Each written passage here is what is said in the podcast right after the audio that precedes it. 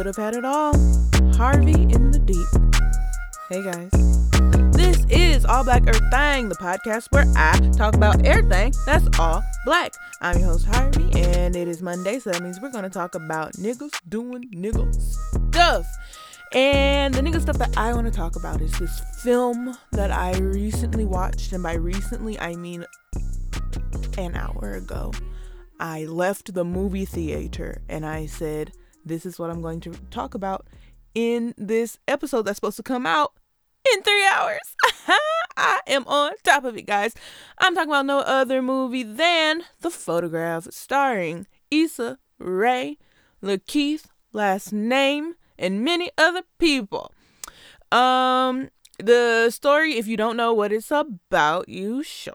If you're listening to this podcast, it has been advertised to you a thousand times on Instagram and Facebook. But um the photograph is about um Issa Rae's character May.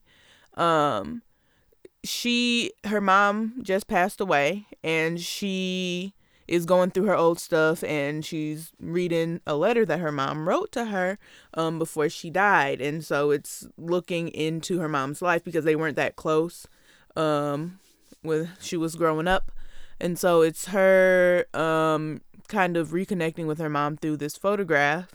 And um, LaKeith's last name, um, he is writing a article about her mom and um how what her life was like. I guess I don't I'm not sure how to explain it. But basically they meet each other to talk about Issa Rae's mom and then they fall in love. And it is so beautiful. And just so you guys know, I'm not gonna put any spoilers out because it just came out on Valentine's Day, which is perfect that this black movie came out during Black History Month and it came out on Valentine's Day because it is a romantic movie. Okay, yes. So, some things that I noticed in this blackety black film is that number one, everybody black. Everybody is black. The only time a a white person spoke. It was a white woman who paid. Ooh, okay, we are creaking and crackling today.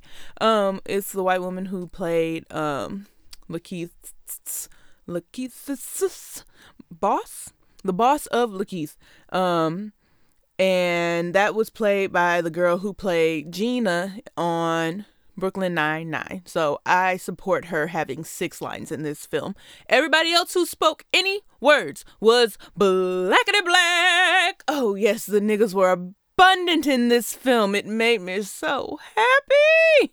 And it wasn't like Disney Channel Black where it's like, oh, you have two percent chocolate in you. So uh you're the cultural representation.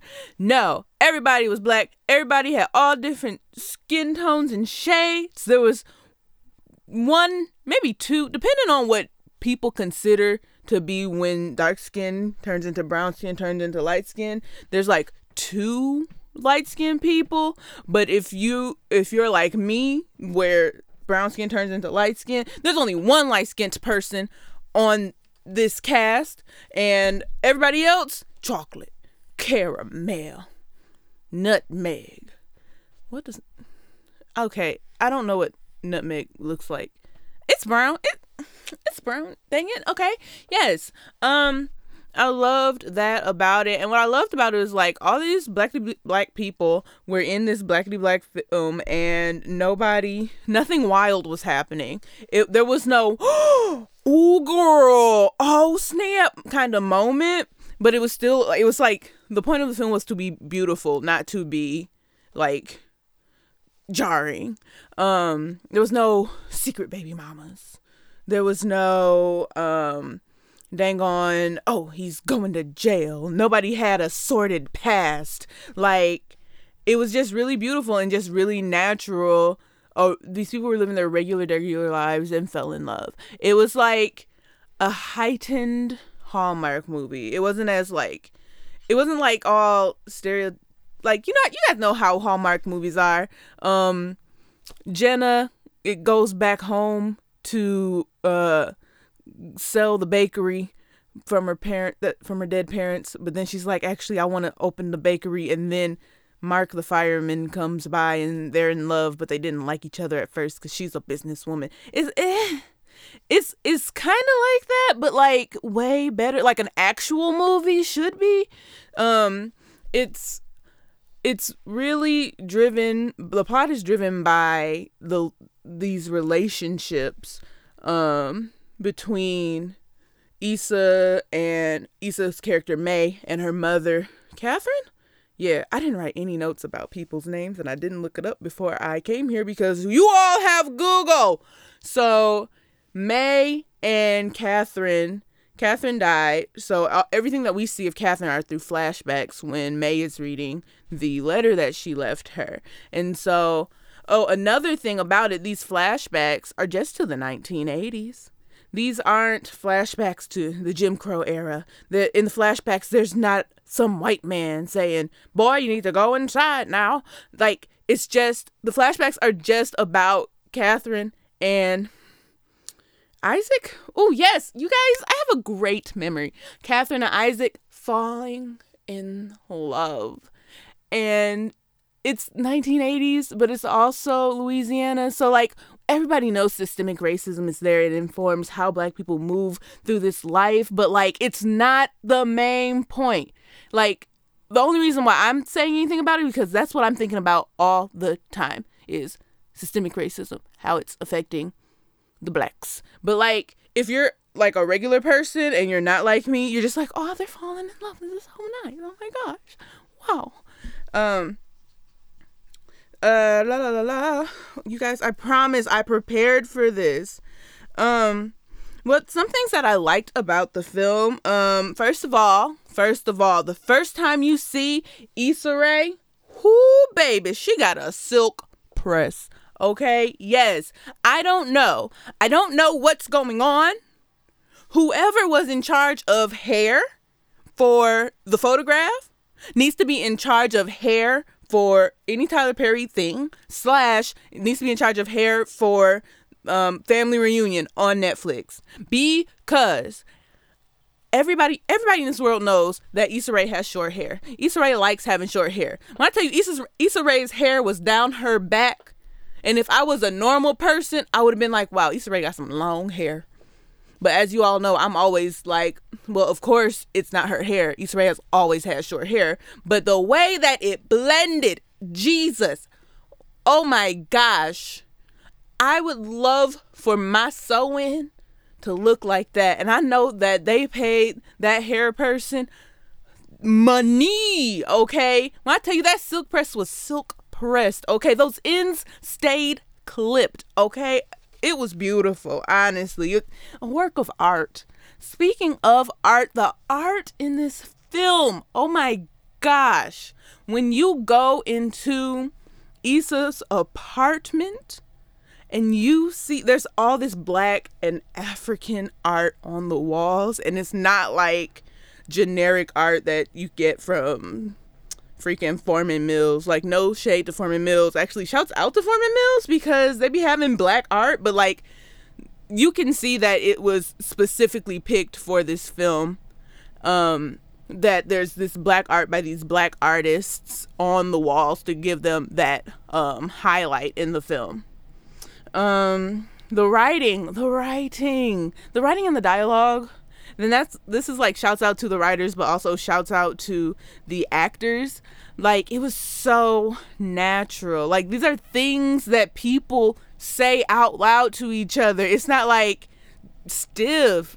So many times like whoo i i don't want to i don't want to praise this movie by putting down other movies but like y'all know what i'm talking about. Like but everything is like it's just so beautiful and natural um, the man who played uh, Issa Rae's mom's boyfriend back in the day.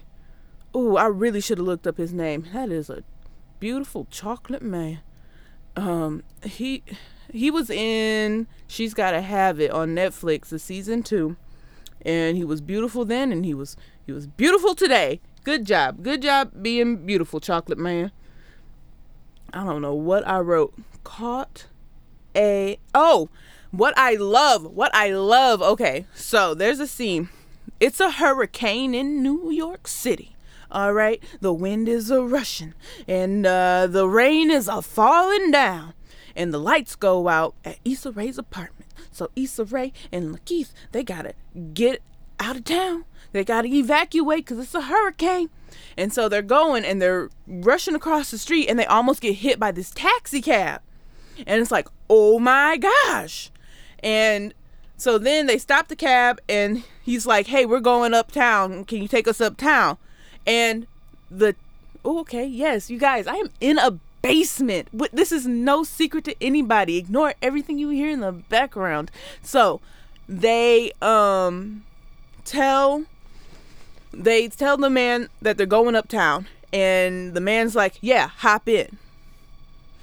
To normal people, that would seem like a normal time. Like they said they need to go somewhere in the cab and the cab took them. To me, who is always looking out for some racism, I think that that scene was very intentional. I've not read anything that said if that scene was intentional or not, but it had to be intentional. Why? Because it is a known fact that in New York City, a black man cannot catch a cab in the rain. You have heard that phrase before, okay? Black people can't catch a cab in the rain in New York City.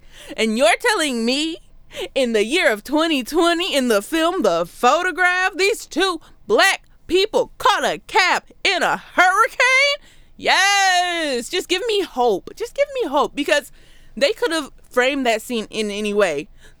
Issa Rae could have owned a car. Issa Rae could have easily owned a car. She her character was an art curator, okay? A curator at I think it's called it was the Queen's Museum. It was it's a big museum. She's a curator, okay? That girl can afford a car in New York City. Okay? LaKeith could have had his car. He's a journalist. He could have had his car in New York City. They could have caught a lift in New York City, but no, they caught a cab in the rain. That was that was intentional and it was just like this little nod to a thing. I saw it. Um somebody who knows Issa Rae, tell her that I saw it and I enjoyed it. Um page flip. Everybody just has a good job. LaKeith, he's out here being a journalist. Issa Rae is an art curator. Black people curating art. Black people, you can do whatever you want to do, okay? You can have whatever job you want to have. Because Issa Rae's out here curating art and she has a cute silk press, and so can you. Um, Issa Rae's mom, um, she goes, she's a photographer, and you can tell that she w- she got successful because her house is big in New York City. It is a tall home. And if you ever been to New York City, and you said you're a photographer, what you expect their house to look like is a shoebox. But she had a big old house. So everybody here is successful. Nobody's struggling. Nobody's like being oppressed. People are just trying to live life and fall in love. And this movie is so beautiful, and everybody should watch it. The last thing I do want to say about this film is that the soundtrack was on point okay? Especially for the back in the day scenes. The soundtrack for the back in the day scenes was like, okay, it is Saturday morning.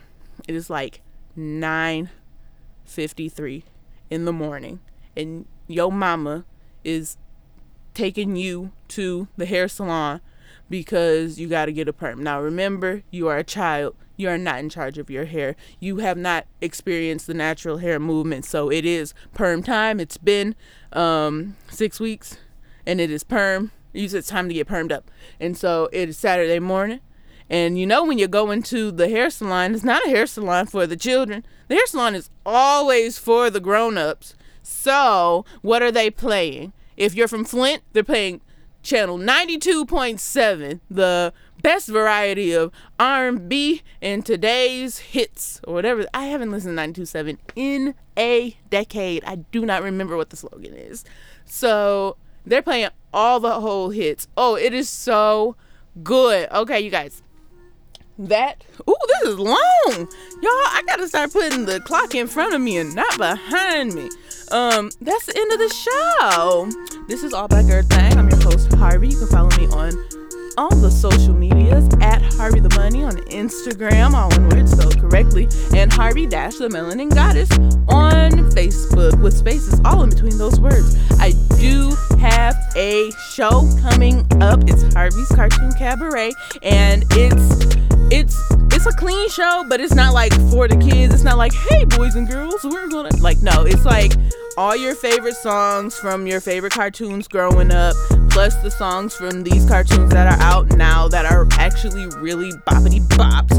I'm gonna be singing it. I got my friends on it. We're gonna be singing and having a great time. There will be prizes. There will be fun. Everybody should come out.